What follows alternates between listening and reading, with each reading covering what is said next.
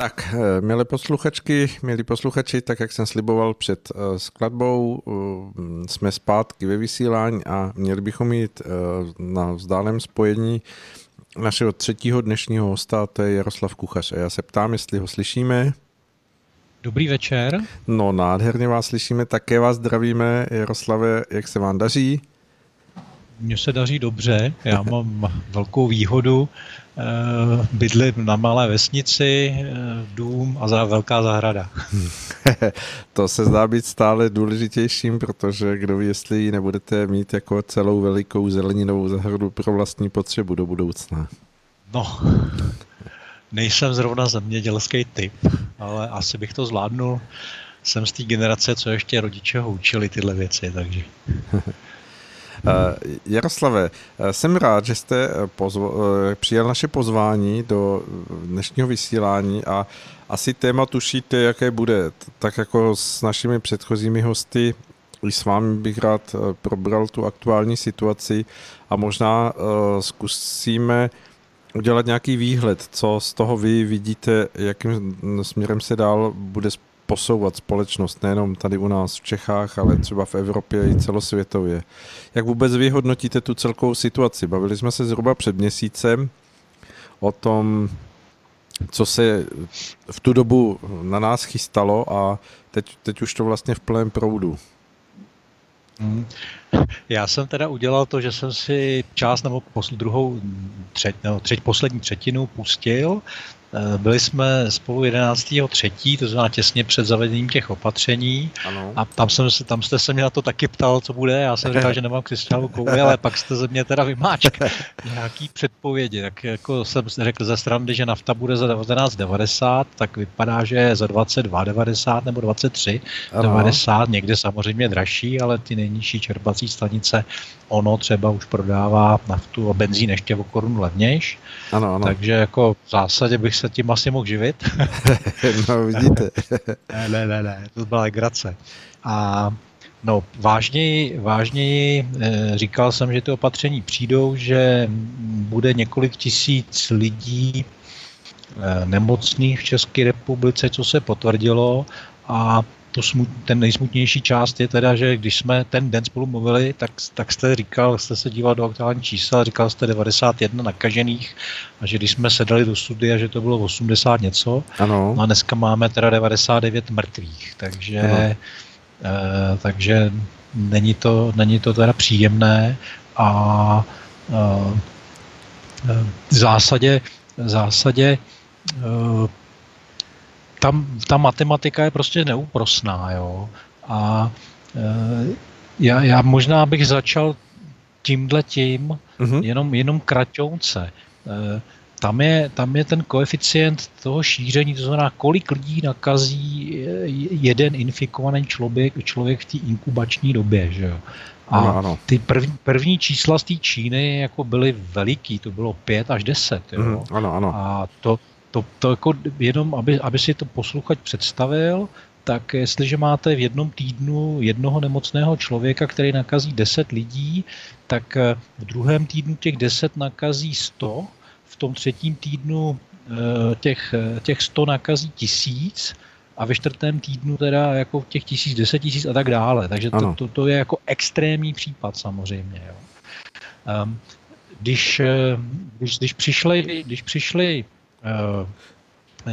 když přijeli z té Itálie ty nakažení lidé, tak se ukázalo, že ten koeficient šíření z té Itálie byl zhruba 2,6. Uh-huh. A to už jsme teda u, u řady geometrický, která má, má tu posloupnost, a teď to teda, protože to nebudu počítat 2,6 na entou, uh-huh. to bych z hlavy nedal, uh-huh. tak eh, to řeknu na dvojce, jo, tak to je, to je vlastně 2, 4, 8, 16, 32, 64, 128, 256, já nevím, 500 něco.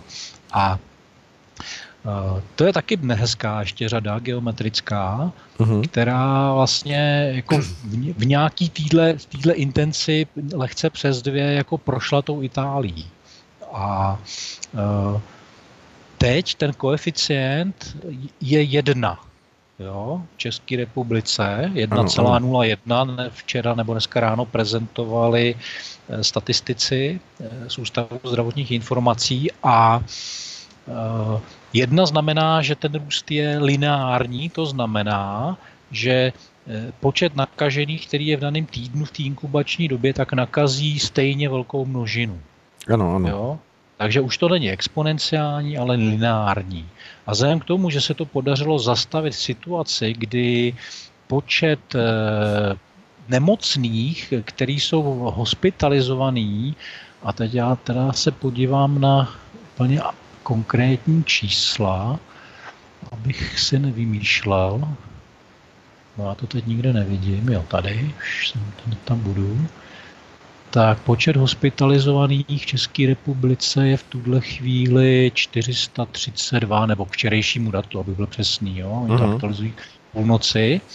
Eh, z toho 103 je na akutní péči, eh, teda buď měla plicní ventilace nebo na tom mimotělním oběhu. Ano. A což je číslo, který jako je jako velmi dobrý v tom smyslu, že, že to ani zdaleka ne, nezatěžuje zdravotní systém tak, jak se to stalo v té Itálii. Mm-hmm. Jinými slovy, to rozhodnutí vlády udělat tu karty karanténní opatření takhle tvrdý bylo správný právě z toho důvodu, aby jsme se nedostali, že ten týdenní přírůstek nemocných by přesahoval vlastně tu kapacitu, protože to procento lidí, kteří potřebují hospitalizaci, je nad 10% a z toho čtvrtina potřebuje tu intenzivní péči. Takže takže vlastně jako se to ukázalo jako, jako správný. Tak to, to je matematika, jo, mm-hmm. tady tohleto. A pojďme od té matematiky trochu dál. Ano. A trošku delší pohled. Já jsem, myslím, zmiňoval, že z mého pohledu už někdy na začátku ledna museli mít Eh, epidemiologové nebo z tajné služby nebo nějaký mm, na ministerstvu obrany, nějaký útvary, které se tomu věnují, mm-hmm. vyhodnocování rizik, museli mít na začátku ledna nějaké informace, eh, který předkla- by měli předložit politikům, ty by měly adekvátně reagovat. Jo? Takže ta první fáze byla eh, odbor, odbor, lidi odborníci, úředníci mají informace, mají připravený variantní scénáře, jak to může probíhat a jdou za, jdou, jdou za politikama a ty to buď přijmou nebo nepřijmou. Mm-hmm. Jo? A ten okamžik, kdy s tím politikové vylezou ven, eh, je vlastně otázkou toho, jakou mají odvahu a, a jak, v ní, jak, jak, jak je populace schopná přijmout takovýhle opatření eh, ještě dřív, než eh, vlastně něco vážného vypukne. Jo? Představte si, že bychom ty opatření udělali o měsíc dřív, mm-hmm. v, půli, v půli února, tak vlastně eh, vůbec těch, těch, 90, těch 100 mrtvých, který dneska jsou, tak, tak vlastně teoreticky nemuseli být, jo? Mm-hmm. protože sam, oni teda samozřejmě většinou zemřeli lidé, kteří měli další nemoce, eh, ale třeba tady mohly být ještě tři roky, pět let, deset let, já nevím. Mm-hmm. Jo? Jako ano. rozhodně jako je, to, je, to, je to takhle. A, a teď, teď jako nechci vládu ani hájit, ani, ani nějak uh, hanět, ale Představte si, že by to řekli teda opravdu jako někdy 10. února, řekněme. Jak by hmm. to přijala společnost? Jo?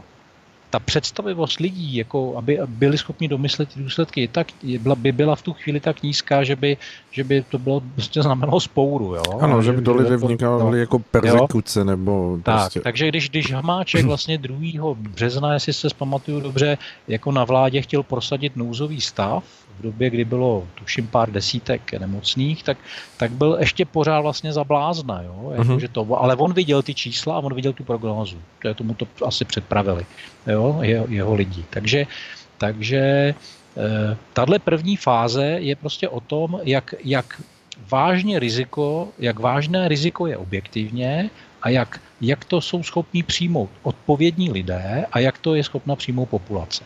Jo? Takže tím jsme prošli, prostě tak, jak jsme prošli, to už nezměníme. Druhá fáze byla dupnutí na brzdu a to jsou ty restrikce, kterými teď vlastně jako jede celý, v tom jede celý svět, jak jsme slyšeli i od Mariana, tak mm-hmm. i, i od od hmm. pana jehož Petr, jehož jméno ano, jsem ano. neslyšel, protože jsem zrovna telefonoval, když se představoval. Mm-hmm. A, a Tak a teď, teď tím, že my jsme se dostali do toho lineárního módu a nemáme, nemáme přetíženou kapacitu, to znamená zdravotní péče funguje v zásadě v, normální, in, v normálních intencích. Ano. Jo, a tak my můžeme začít po, pozvolně e, jako uvolňovat ta opatření, tak, aby se to zase samozřejmě nerozjelo jako do, nějaký, do nějakých dáv, dávek, které by byly pro ten zdravotní, zdravotnický systém neakceptovatelný, ale e, musí to být povlovné a samozřejmě jako, s, s, s, jako inteligentní. Mm-hmm. Jo?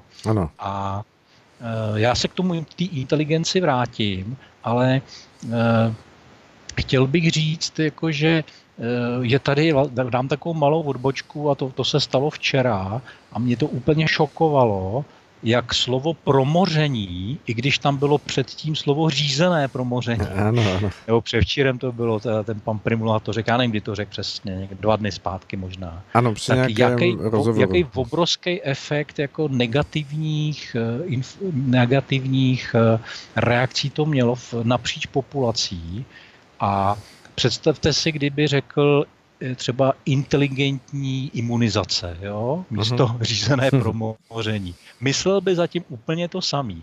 Tohle to podle mě vejde do dějin eh, komunikace politický nebo pr nebo marketingový, nebo jaký chcete. To je, to je prostě ukázková chyba, ale jako když mluví odborník a ne politik, jako, i když on je teda trochu na hraně, tak to, tohle je opravdu jako obrovský, že ještě novináři dneska panu ministrovi zdravotnictví dávali kous za to pěkný. Hmm. A, a já jako tím, že tuším, co, co chystají a co je zatím, tak, tak samozřejmě jako jsem si to přečet asi správně, ale jenom tady bylo, je na tom vlastně vidět, jak ty emoce a ten strach hrajou v tom celé té věci obrovskou, obrovskou roli. Mm. Tak, tak eh, otázka, mm. jestli, pardon, mm. že do no. toho vstupu, jestli není třeba do určité míry pro lidi mm, ten eh, to slovo spojené třeba i s tím, že to zaznělo předtím ve Velké Británii, právě tuším z úst uh, Borise Johnsona, a že něco podobného vlastně zaznívá ze Švédska, kde ten přístup je opravdu do určité míry z, z pohledu toho, jak to funguje v ostatních zemích, hodně uvolněný a ta čísla vlastně se vyvíjí nějakým způsobem, že lidé na to reagují v tom kontextu i, i, i toho, té, té zkušenosti krátké, co mají.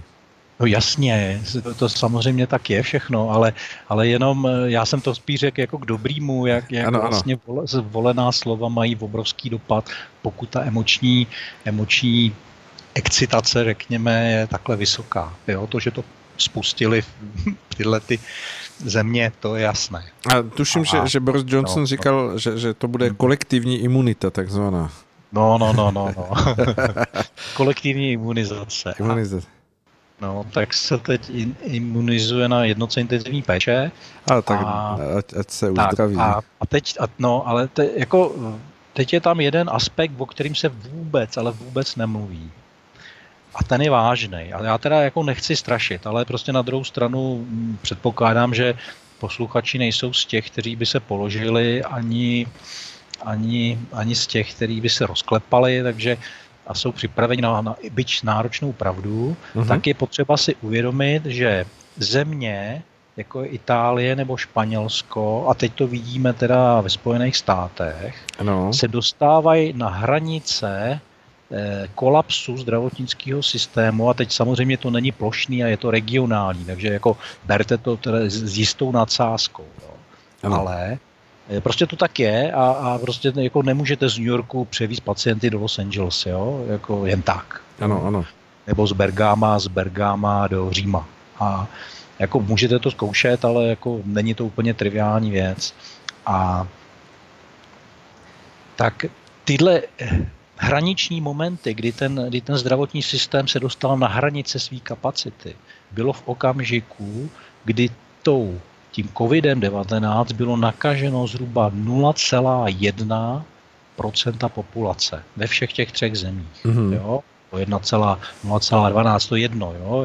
ale takhle málo. Mm-hmm. Uh, jinými slovy, uh, pokud na těch jednotkách intenzivní péče ty lidé jsou 14 dní průměru, tak vy za měsíc můžete zvládnout jako onemocnění dvou desetin procenta populace za měsíc.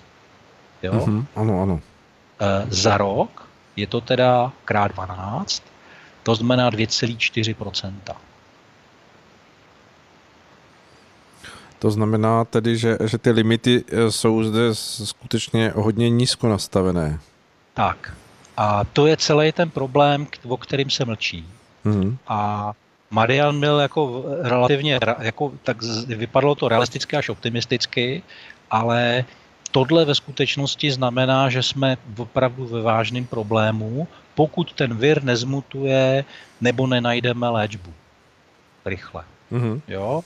E, protože aby jsme udrželi tu epidemii v tomhle řízeném stavu, kdy v České republice se, jako je to spočítaný ta kapacita zhruba na 30 tisíc lidí, až 45. Ty, teď řekli poslední číslo na ministerstvu zdravotnictví, řekli 45 tisíc lidí, když to dostane měsíčně, tak, tak by ten zdravotní systém by to jako utáhl. Jo? Uh-huh. A a ne, teď, teď, teď, teď, pardon, teď si nejsem jistý, jestli měsíčně nebo za 14 dní. No, nevím teď. Uh-huh. Myslím, že za 14 dní. Což je jako mnohokrát více, než je teď teda, jo. Uh-huh. My jsme si uvědomili ale už by to byl jako kolaps, protože by, by to znamenalo to přesně, co popisoval, popisoval pan Peter a co Marian napsal ve svém blogu asi před pár dny, asi před týdnem, kde popisuje situaci, že, že je nějaký standardní procento úmrtí v nějaké lokalitě. On tam, Marian tam píše o nějakém italském městečku 11 000 obyvatel. Ano, ano. A kolik tam umírá lidí a běžně v posledních letech, jako za, v, v tom období, kolik tam umřelo na covid a kolik celkem. A ten počet celkem je ještě vlastně třikrát větší než na COVID. Jo? Takže, ten cel, takže ten celkový nárůst je až čtyřnásobek úmrtí. To odpovídá to, co řekl Petr o tom New Yorku, že, že, že najdou ne 20 mrtvých v New Yorku, a 200. Eh, ale 200. Jo? Hmm. To je ještě vlastně daleko horší. Jo? Ano. Jinými slovy jsou tady nějaký kolaterální důsledky, který znamená, že jako z různých důvodů, já nevím, můžou to být opravdu i třeba sebevraždy a, a nedostatek zdravotní péče, infarkty, mozkový mrtvice vlastně z toho stresu, z toho strachu, ano. který vyvolají vlastně tenhle ten ještě druhotný efekt, který může být ještě o něco, jako nebo dokonce v několikrát vyšší, než samotný to úmrtí jako spojený teda s tím, s tím covidem. Uh-huh. Tak eh, takže tak, jako ta situace jako opravdu není vážná. A to je jedna miska Je vážná, vy jste řekl, no. ne, není jednoduchá a je vážná. Je vážná, já jsem, jestli jsem to řekl jinak, tak se že jste řekl, že není vážná. Aha, jo. Ale to je se vážná. stává. Já, a na, tak... druhý, na druhý misce váh je, je vlastně to, jaký to bude mít důsledku na ekonomiku.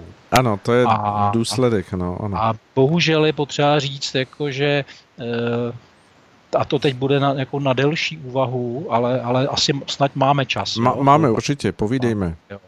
E, že si představte, já začnu, já se vrátím k, tý, k, k úvodu do té ekonomické rozměr, rozměru toho problému, tak se vrátím 12 let zpátky do roku 2008 a do, do té do finanční krize, která ano. tam vznikla vlastně těm subprime hypotékama takzvaným. Eh, víte, jaký byl důsledek? Jako celá ekonomika světová se zhoupla a eh, Tenkrát se to řešilo tím, že se tiskly peníze, oni se netisknou, oni se samozřejmě jenom napíšou na počítači, udělá se nějaká operace přes centrální banky, ale byly to jako biliony dolarů jo, za, za, za tu dobu. A otázka, by pro, jako otázka je, proč se to neobjevilo uh, v inflaci. A odpověď je jednoduchá, protože se tím sanovaly jenom, jenom účetní bilance bank. Mm-hmm, Takže ty ano. banky ty peníze dostaly, ale ta banka je nepustila do ekonomiky ty peníze. Jo? Mm-hmm. Nepustila je jako do úvěru a do dalších věcí, nebo ty banky většinou, nebo, nebo tak minoritně, že se to vlastně neprojevilo. Teď ta podpora, která se plánuje, tak eh, se plánuje, ne, že se podpoří banky, i když ty tam třeba můžou něco dostat taky, ale tam se píš mluví o garancích úvěru a takovýchhle věcí. Mm-hmm. Ale budou se dávat peníze lidem, podnikatelům a podnikům. A v tom okamžiku vlastně eh, se vytvoří peníze z ničeho který nebyly předtím a nejsou krytý, za nima není žádná reálná, žádný reálný ekonomický výkon, žádná práce. Tady nutně tohle povede k inflaci, pokud ty lidi to zase ne, ne, ne, nedají do toho štrozoku. Jo? Takže eh, když je začnou utrácet, tak vlastně bude ta poptávka. Proti tomu jde, co vlastně budeme schopni vyrábět eh, a produkovat obecně, protože ten poměr mezi, mezi zemědělstvím, průmyslovou výrobou a službama je takový, že jsme už taky společnost služeb, že jo? Že, ano. Jo, a a tohle to, a teď je otázka, co bude dispozici. A jak, já teď jako nechci malovat jako černý scénář, ale Marian mluvil o, těch, o, těch, o tom zelí, jo, že to nemá kdo sklízet. A to je jako přesně ten problém. My se můžeme dostat do situace, že budeme mít peníze, ale nebudeme mít co za ně koupit. Už my starší si pamatujeme z dob socialismu. Ano. Jo. A takže, takže tady je jako reál, reál a, teď, a teď samozřejmě jako dovozy, že každý si bude chránit svoje, že jo, takže ten zahraničí, jako my jsme nesoběstační potravinách a tak dále a tak dále. Takže z toho všeho jako můžou vznikat relativně jako velký problémy a je to, je to kromě těch monetárních efektů, o kterých mluvil Marian, ano. tak tady jsou vlastně ještě jako budou ty odstředivý tendence v Evropě jako právě z pohledu jako toho, i toho boží. Jo? Netvrdím, mm-hmm. že ve všech vlastech, ale může se stát, a je to, je to samozřejmě, řekněme, ten černější scénář, jakože tohle, tohle bude, bude problém. Takže eh, já, když do toho domýšlím do, do, do nějakých důsledků, tak eh, pokud se zvedne zadlužení jednotlivých států, zvedne se zadlužení eh, obcí, firem, lidí, tak to bude všechno jako na úkor z peněz, které jako nejsou krytí tím ekonomickým výkonem. A to znamená, kdo má peníze dneska na účtě, tak, jich, jako, tak si za rok za ně koupí míň, než by si za ně koupil teď. Ano, jo? že to bude to je, devalvovat. No, to je ta inflace. Že jo? Hmm. A teď je jenom otázka, jak je velká. A kdo čet eh, od eh, Remarka Černý obelisk, tak tam je to popisovaný, to Německo 20. let. Hmm. Tak to, to snad jako ne, nedojdeme do tohohle scénáře, ale každopádně to může mít jako nějaký tyhle ty dopady. Jo. Hmm. A, a to nemluvím o, o určitých rizicích bezpečnostních, protože to, to je jako pak, když už jde do tuhýho, eh, tak, tak samozřejmě pak se dějou i věci, které jsou jako, mají ten rozměr bezpečnostní. Řeknu, řeknu to na příkladě. Uh-huh. Petr mluvil o Americe, já jsem dneska četl článek, že eh, v Americe je 14% populace černovského ale umí, umírá na COVID 41%. Jo. Uh-huh. A, a teď těch vysvětlení je X. A nechci to tam rozvádět. Jo. V Evropě je miliony migrantů, čerstvých a pak samozřejmě i ty, kteří už tam zakořenili. Jejich eh, zdravotní stav a systém zdravotní péče, jak o ně bude jako pečováno, s jakým způsobem, eh, jak oni to budou vyžadovat, jak oni se budou chovat vlastně, eh, řekněme, zodpovědně, uh-huh. jako se se chováme my, podle mého názoru, velmi zodpovědně to je ve hvězdách, taky tady byl ten příklad z té Indie, že jo, řečený Petrem, ano. tak tohle, tohle jsou všechno ty, ty momenty, které můžou mít i ten bezpečnostní rozměr a já myslím, že posluchači budou mít dost fantazie, aby si představili ty, ty, ty hodně špatný scénáře, ale já doufám teda, že k ním nedojde. E, doufejme, že, že, že jako, tak úplně upřímně jde o to, aby jsme to zvládli my, Rakušani a Němci. Hmm. No. a ještě úplně, pokud to zvládnou Němci, tak dobrý. Hmm. Jo? Jako myslím, tu je ten bezpečnostní rozměr, to znamená, že ta zdravotní péče bude mít takový charakter v Německu, že eh, se tam nedojde k těm bezpečnostním problémům a pokud jo, tak budou tak malí, že, že, že ten stát už stojí. Jo? I se svým mizerným jako policejním a vojenským sborem a armádním sborem. Takže e, pokud to ustojí Německo, tak, tak bude muset ustát i ten ten. Jestli ustojí Německou měnovou unii, to řekl Marian, já jsem teda hluboce přesvědčený, že ne a že teda jako jsme svědky začátku konce eura. Jo? A hmm. Je otázka, jak dlouho to bude mít setrvačnost, protože samozřejmě Eh, některé věci trvají díl a někdo to pak bude rychle. Ale zkušenost historická je, že měnovou unii opouští vždycky ten nejsilnější. Jo? Hmm. A to je, to je v tomhle případě Německo a je to logický daňový poplatníci, eh, pokud ten pokles ekonomický bude 11%, jak říkal Marian nebo Petr, teď nevím Marian asi, tak, eh, tak ještě dobrý, ale můj odhad je, že bude minimálně 20%, Jo, právě proto mluvím, když mluvím o těch číslech 0,1% populace a, te, a už jsme na těch pro, problémech, jo, ano, ano. tak vlastně to je rozložený v čase daleko, daleko hůř, než to, než to teď vypadá. A e, to znamená, že e, každý kontroler Eh, což je teda, nechci teď definovat, co to znamená v podnikovém řízení, ale každý kontrole vám řekne, že když firma se dostane eh, jako na 80, pod 80% plánu, tak je to vlastně neříditelný. Jo? Eh, prostě všechno, všechno kolabuje. Jo? Nejsou mm-hmm. peníze na, na tohle, na tohle, prostě, jo. Takže, takže ten koridor, existenční koridor firmy je třeba jako od 80 do 120 plánu, mm-hmm. jo, mimo to je to prostě jako problém, nějak, který jako se dá těžko zvládat. Takže, takže to platí samozřejmě do nějaký míry předpokládám, jo, nejsem teda národohospodář, ale no. se znám podnik ekonomiku spíš, e, tak eh, předpokládám, že podobně, podobný princip platí na úrovni států, Jo, s tím, že samozřejmě stát si může snadněji půjčit, protože e, vydá, vydá nějaký dluhopisy a pokud se teda najde někdo, kdo, kdo, e, kdo je ochoten je koupit, tak, e, tak to funguje.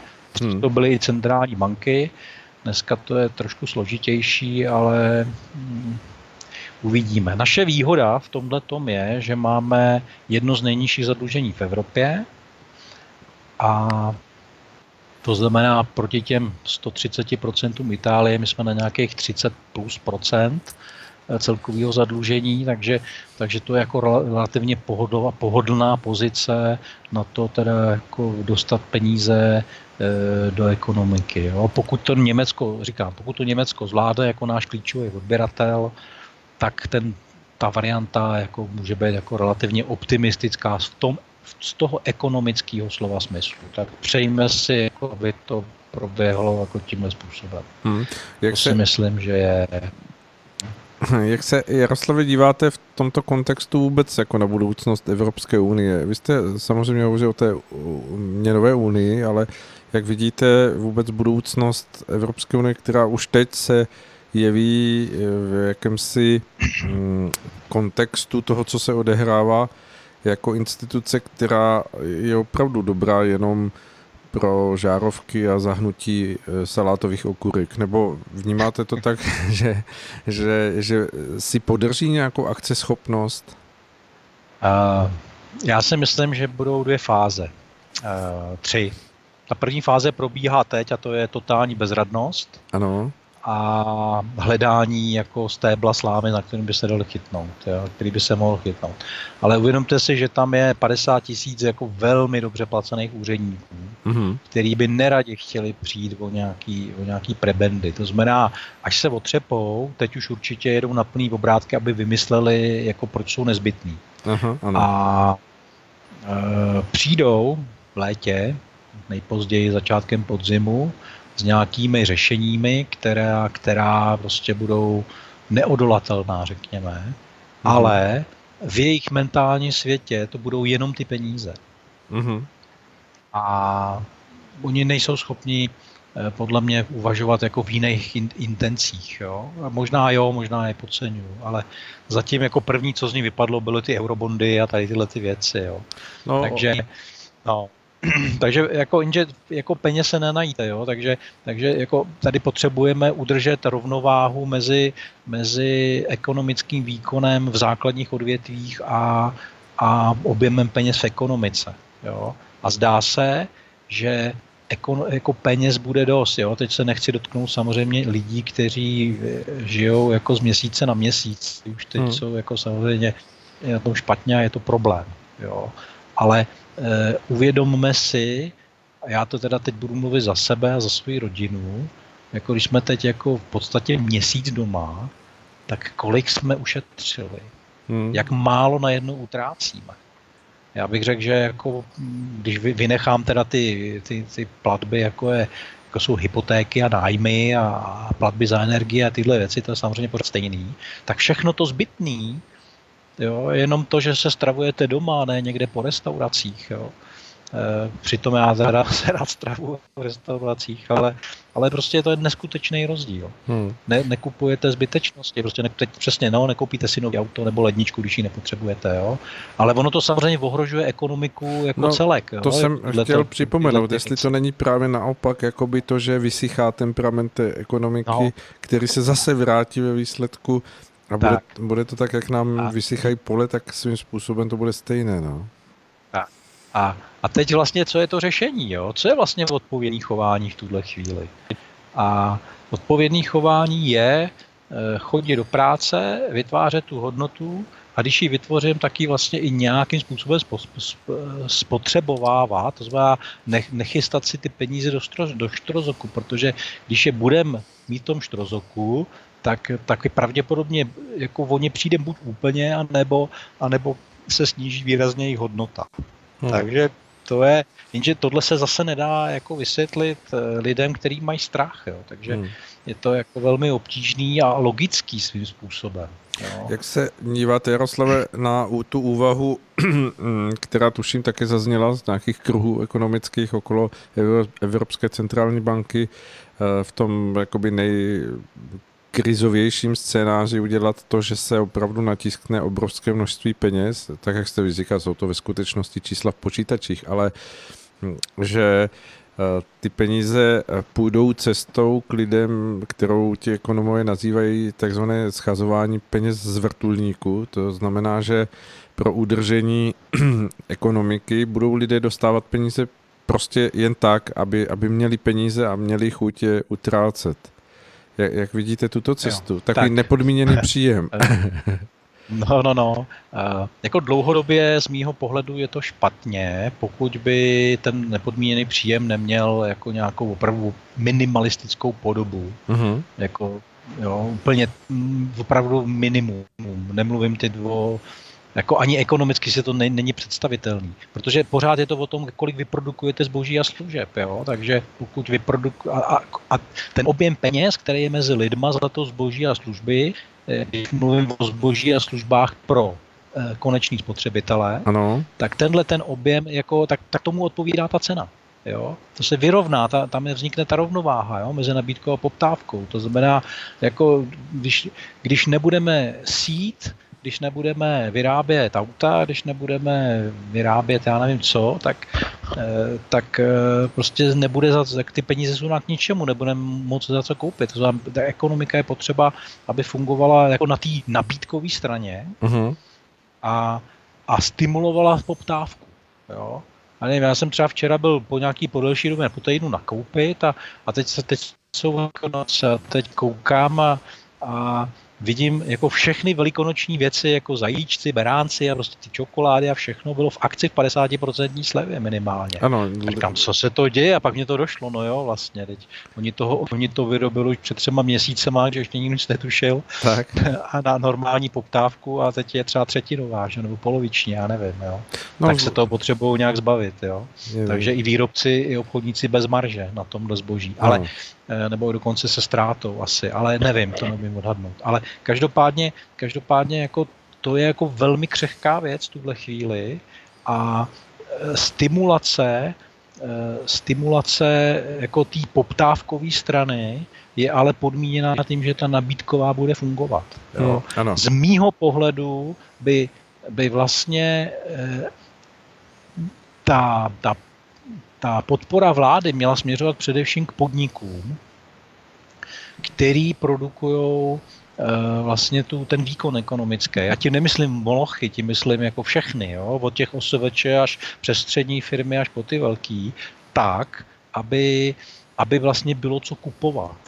Jo? Hmm. A a pak, pak nějak dostat do lidí ten optimismus, jako že, že, že by ta ekonomika měla fungovat. Ale to je takový ten, jako, jak bych řekl, technicistní pohled, jo. Ale já jako, mě, mě to trošku jako krtí se hlas, protože druhá stránka věci je, že z toho vyššího pohledu jako to zastavení má nějaký smysl. A má mm-hmm. smysl v tom, že uh, jako máme si jako rozmýšlet, co vlastně chceme a co potřebujeme, co je fakt důležitý. Ano, ano. A, a ono, to, ono rozjet tu ekonomiku znamená, že, za, že dál budeme ničit životní prostředí, že, že dál budeme v tom krysím závodě těch hypotékových splátek a těchto všech věcí. A, a je otázka, jestli tohle to je jako to, co chceme. Jo? Mm-hmm. Já, moje otázka zásadní je, jestli se chceme vrátit jako do původního stavu, nebo, nebo chceme jako vytvořit něco nového. A já bych teda se hlásil k tomu B. A tak... to bohužel teda bude jako, jako obtížný, no, samozřejmě. To asi by s vámi na jednu stranu souhlasilo velké množství lidí, že chce něco jiného, ale otázka je, co je v tom přenastavení všechno obsaženo v tom pojmu nové, aby to vůbec jako mohlo fungovat a zároveň, aby to hmm. bylo ohleduplné a fungovalo to na trochu jiných eh, principech. Eh, jak se díváte, hm, Jaroslave, na tu hypotézu, se, kterou já jsem se setkal, eh, že ten virus bude víceméně hm, mutovat, to znamená, že, že je možné očekávat to, že s nějakým odstupem, tak jako se třeba chřipka vrací zhruba jednou za rok v nějaké nové, nové mutaci a že, že ten virus bude buď s nějakým podobným odstupem také mutovat, možná i rychleji, tím pádem vlastně bude vyvolávat jakési vlny opakovaného příchodu, e, který, dejme tomu, nebudou stíhat e, nějaké vakcinace ani, ani léky, krýt. A, a to znamená, že, že, že vlastně se lidstvo bude muset zvyknout na nějaký stav, nevím jak dlouho trvající, že, že prostě budou tady nějaké eh, období eh, koronaviru, kdy se všechno zastaví. Tak já nevím, odkud začít. Byla to, Milan, byla to hypotéza. ano. Já, Milan Celábek před týdnem, eh, nebo jak je to dlouho, ano. Než ho stáli z YouTube, že jo, tak ten rozhovor s Láďou Ruškem a, a ten, ty, na těch jeho stránkách bylo, že už existuje asi 50 druhů variant nebo mutací toho viru. Ano. 50 druhů a čtyři způsoby, jak se ten vir dostává do té plicní buňky, že má čtyři klíče, jo. Mm-hmm. Jako ta skupina těch identifikuje tu ustanovost, který jako je velký problém, jo, hmm. protože vlastně jinými slovy, když by byla vakcína, a to teda nemluvím o těch, o ještě zneužití těch vakcín k těm Samozřejmě čemu, to... si nepřejeme, že jo? Ano, ano. No, tak i kdyby byla jako opravdu, tak, tak bude pravděpodobně, bude kombinovaná na ty čtyři, na ty čtyři varianty, a nebo, nebo bude chránit jenom jeden, ale ten ty tři ne, jo? takže my tady stojíme proti fenoménu, který je, je to, jako můžeme to říct, že to je příroda, nebo trest boží, nebo milost boží, to je jedno, ale mm-hmm. stojíme, stojíme tady proti něčemu, na co jsme z mýho pohledu relativně krátcí. Jo? Ano. Hmm. A, a minimálně v čase. Jo? Že vždycky jako, je, jako ten virus zdá se, že bude krok před náma. A to samozřejmě můžeme rozvíjet nějaký konspirační teorie, já nejsem jejich nepřítel, já se, já se teda jako cítím, jako, že jsem konspirační praktik, to je, protože to slovo konspirace znamená utajené jednání, že ano, ano. Jinýho. A mě, mě samozřejmě Tajná zajímá, dohoda. Co, je, ano, ano. Co, co je utajený jednání, jo? takže eh, a jak, to, jak funguje, takže to nepovažuji za nic špatného, ale, ale eh, jako není, není z toho jednoduchá cesta, pokud nepřijde jako nějaký lék, jako typu, typu jak se teď mluví o tom MDSM viru, nebo jak se to jmenuje, a, a ta malárie, dneska jsem četl, že v Švédsku ten, ten, ten, to, to proti malárii, malárii, malárik, ano, antimalarikum, ano. No, že, že zastavili, že, že ty vedlejší účinky byly jako tak nepříjemný, že to nešlo. Nevím, co je na tom pravdy, jenom jsem to tak zahlíd, jako je titulek. A e, jsme daleko. Léčbu nemáme, a dokud jí mít nebudeme, tak vlastně jediný řešení bude ta inteligentní karanténa, jo, ke který mm-hmm. jsem vlastně jako směřoval, ale trošku jsme odbočili hodně. A uh, chtěl jsem, jako jestli mohu teda, tak bych ano, ano. chtěl říct pár slov. A samozřejmě jako se na to můžeme dívat jako na to, že velký bratr a tyhle, tyhle ty věci. Jo. Je to pravda, je to zneužitelný a musíme si na to dávat pozor. A já řeknu jednu optimistickou věc, už jsem ji řekl jako ještě v jiném vysílání, nedávno to zopakuju, omlouvám se případně posluchačům, pokud už to slyšeli. Mm-hmm. My máme štěstí v neštěstí, protože na Ústavu zdravotních informací je pán, který je mým kamarádem, je to šéf toho ústavu mm-hmm. a je to jeden z nejlepších lidí, jaký jsem kdy v životě potkal, jako absolutní profík, eh, jako opravdu z mýho pohledu geny genius, statisticko-matematické. Já jsem s ním dělal na komerčních projektech mm-hmm. před mnoha lety a on opravdu jako byl schopen, opravdu ta jeho invence byla úžasná vždycky. Jako mm-hmm. Nikoho jiného jsem ani se mu neblížil, jo. Té schopnosti prostě vidět v číslech něco, co, co mělo hlavu a patu. A a tenhle člověk jako je teď teda na téhle pozici a, a je vlastně v těch týmech, který to celý jako dělají a vymýšlej a eh, a s tím týmem, který, s kterým já jsem tenkrát spolupracoval, to nebylo jenom s ním, ale s nějakým celým týmem lidí. Jo? Uh-huh. A ten, tenhle ten tým na tom dělá. A jako já si dovolím tvrdit, že jako lepší lidi nejmáme v republice. Uh-huh. A Samozřejmě zatím pak jako ta, ta exekuce v tom smyslu jako toho, toho té realizace těch věcí, jo. Uh-huh. A ty můž, tam to může haprovat různě, zájmy různý, jako neschopnost lidí, eh, korupce a d, d, d, d, d. Jo, to, to, to je všechno pravda. Ale jako ten, ta koncepce bude jako promyšle, z jejich strany, z těch navrhovatelů, bude, můžu jako se vím, svou znalostí těch lidí můžu garantovat, že bude špičková, že bude dobře navržená a že pokud lidi to budou dodržovat, tak bude funkční. Jo? Mm-hmm. A myslím si, že ten náš model jako postupně převezmou jako další země, a protože ty kluci jsou fakt dobří. A i z mála dokážou jako najít jako ty optimální řešení.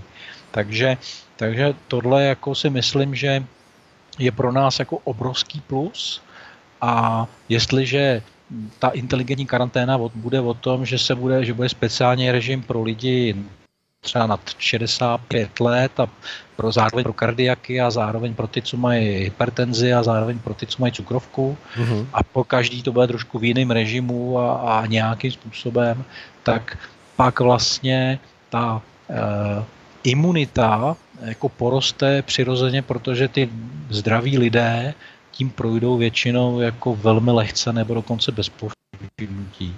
Mm. A tím, tím to může jako proběhnout jako, jo, ne, že nemusíte jít, to 0,1% je ten problém, že vlastně chytáte ty rizikové skupiny v tom. Mm-hmm. Ale pokud, pokud je jako relativně očleníte, tak vlastně jste na úplně jiných číslech, jak to tou populací může projít a nemusí to trvat léta, ale může to trvat jako eh, relativně menší dobu. Jo. S mhm. nějakým výdechem v létě, protože samozřejmě ten virus se tak v létě nešíří, předpokládám teda. Jo, a i když jako některé prognózy jsou teda jako jiný, ale nevím, jo, to, uvidí, to uvidíme, to uvidíme, až bude 25-30 stupňů, co to, co to udělá s, s tím tak šířením. A více I v jiných státech, jo, můžeme ano. koukat ven, jo. No, ano. A tam to uvidíme dřív na jihu. Hmm. A takže, takže tahle inteligentní karanténa je v tuhle chvíli jediným řešením. Máme ještě velký štěstí, že jsme v České republice jako principiálně, ale i v tom, že máme ten, tuhle tu skvělou partu dispozici, která, která jako vymýšlí ty věci na koleně, ale, ale jako precizně. Uh-huh. Kdyby někoho zajímalo, tak se dneska byla na ministerstvu zdravotnictví tisková konference ráno a bude tam mluvil právě, takže si to mhm. poslechněte, uvidíte už, už jenom z toho vyjadřování a z té z toho, z pokory, která tam je zatím zároveň, tak uvidíte, že to je člověk na svém místě. A tak, takže to je, to, je, to je ten optimismus jako v tom, ale na druhou stranu prostě nejsme izolovaný ostrůvek a, mm-hmm. A znova říkám, jako vel, velmi důležitý, jak to bude probíhat jako především v západní Evropě. A nevím, jestli jsem minule zmiňoval Ukrajinu, Zmínili jsme jenom tak úplně... No, no, no. Tam samozřejmě ta Ukrajina jako může být velký problém, protože je to obrovsky chudá země, ehm, ten virus se tam bude pravděpodobně šířit jako nekontrolovaně ve městech, na druhou stranu na těch vesnicích, jak tam to může být samozřejmě úplně jinak. Mm-hmm. A mm, doufejme, že, tam, že to nepovede ke zhoršení bezpečnostní situace. No. Mm-hmm. Dobře. Uh, Jaroslave, jsme v závěru toho našeho vstupu, který jsme Eh, vlastně věnovali takovému zase trochu jinému pohledu než eh, s předchozíma dvěma hosty. Eh, jak to vidíte, teď se zeptám z toho pohledu hmm, jakési jako sociální roviny. Myslíte, že to povede lidi k tomu vzájemnému pomáhání si, tak jak se s tím teď setkáváme? Nebo odhadujete to, že tam pře, jako v tom stále nějakém krizovém nastavení nakonec převáží ta, ta jakási, uh, já už Marian to vlastně říkal, bližší košile nežli kabát. Jak to vidíte? Ono záleží na hloubce toho problému. Eh, já, já jsem prognozoval a přál si vlastně na konci toho posledního pořadu, ať, ať, ať spolupracujeme a nebojujeme. Ano, ano, ano. Jo? No. A já bych chtěl znova opakovat, co teď tvrdím jako všude, kde vystupuji nebo kde píšu, že důsledky toho, jaký budou, eh, budou, sou, budou souviset s tím, jak hodně se budeme chovat sobecky nebo altruisticky, jako jednotlivci, jako komunity, jako národy. Jo? Uh-huh. A pokud se budeme chovat altruisticky, tak tím projdeme jako velmi dobře. Pokud se budeme chovat sobecky, tak to samozřejmě povede k problémům, k bojím, bojům eh, a jako nech, to, to, jako jinými slovy, když mluvíme o těch scénářích, tak jako to, jakým scénářem půjdeme, bude o tomto. Jo. O tom, jak my, to znamená, my to máme v rukou.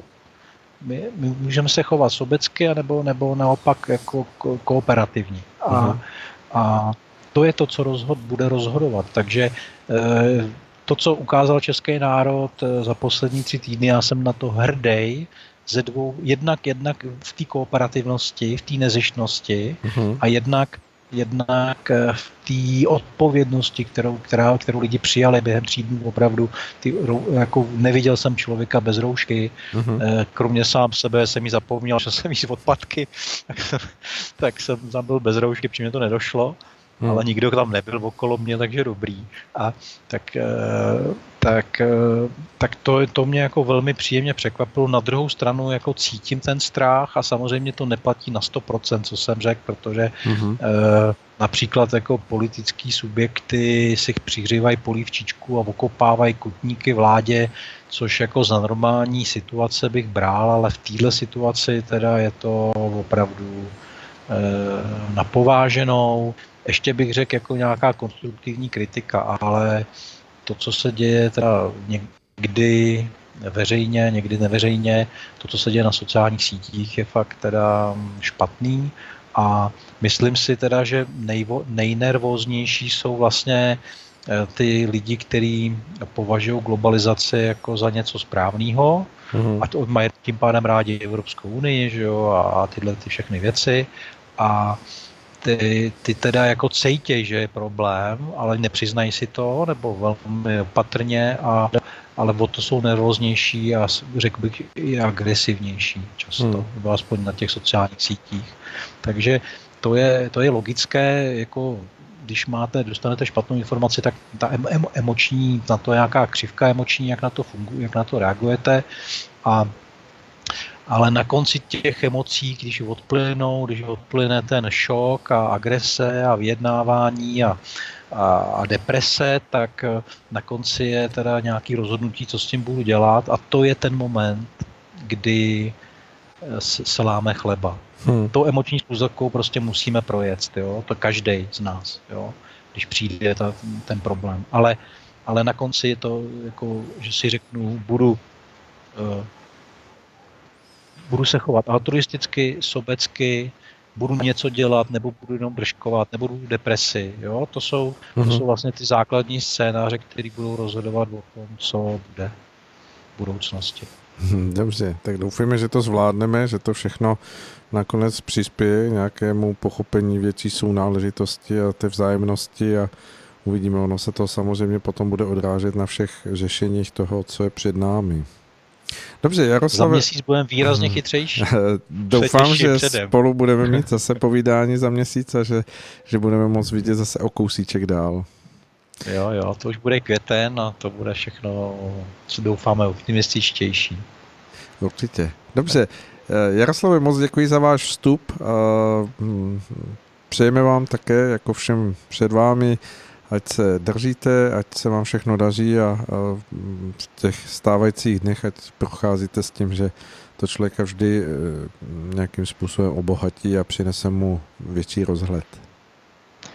Hm, děkuju, já bych chtěl popřát vámi posluchačům, abyste byli zdraví, klidní, pokud možno šťastní a uh, uvědomili si, že uh, věci že jsou i jiné věci, než, jako, mhm. eh, než vydělávat peníze a být na dovolené někde a že na zahrádce a v lese je taky fajn. Mhm, určitě. Dobře. Teď nás to asi nepustí nám a buďme, buďme rádi, že žijeme tady v téhle krásné zemi. Ano, třeba mnoho z nás objeví místa, o kterých jsme vůbec nevěděli a budeme se divit, kolik krásného tady je. Tak, tak. Mhm, dobře. Eh, Jaroslav, moc děkujeme a naslyšenou. Naslyšenou, dobrou noc.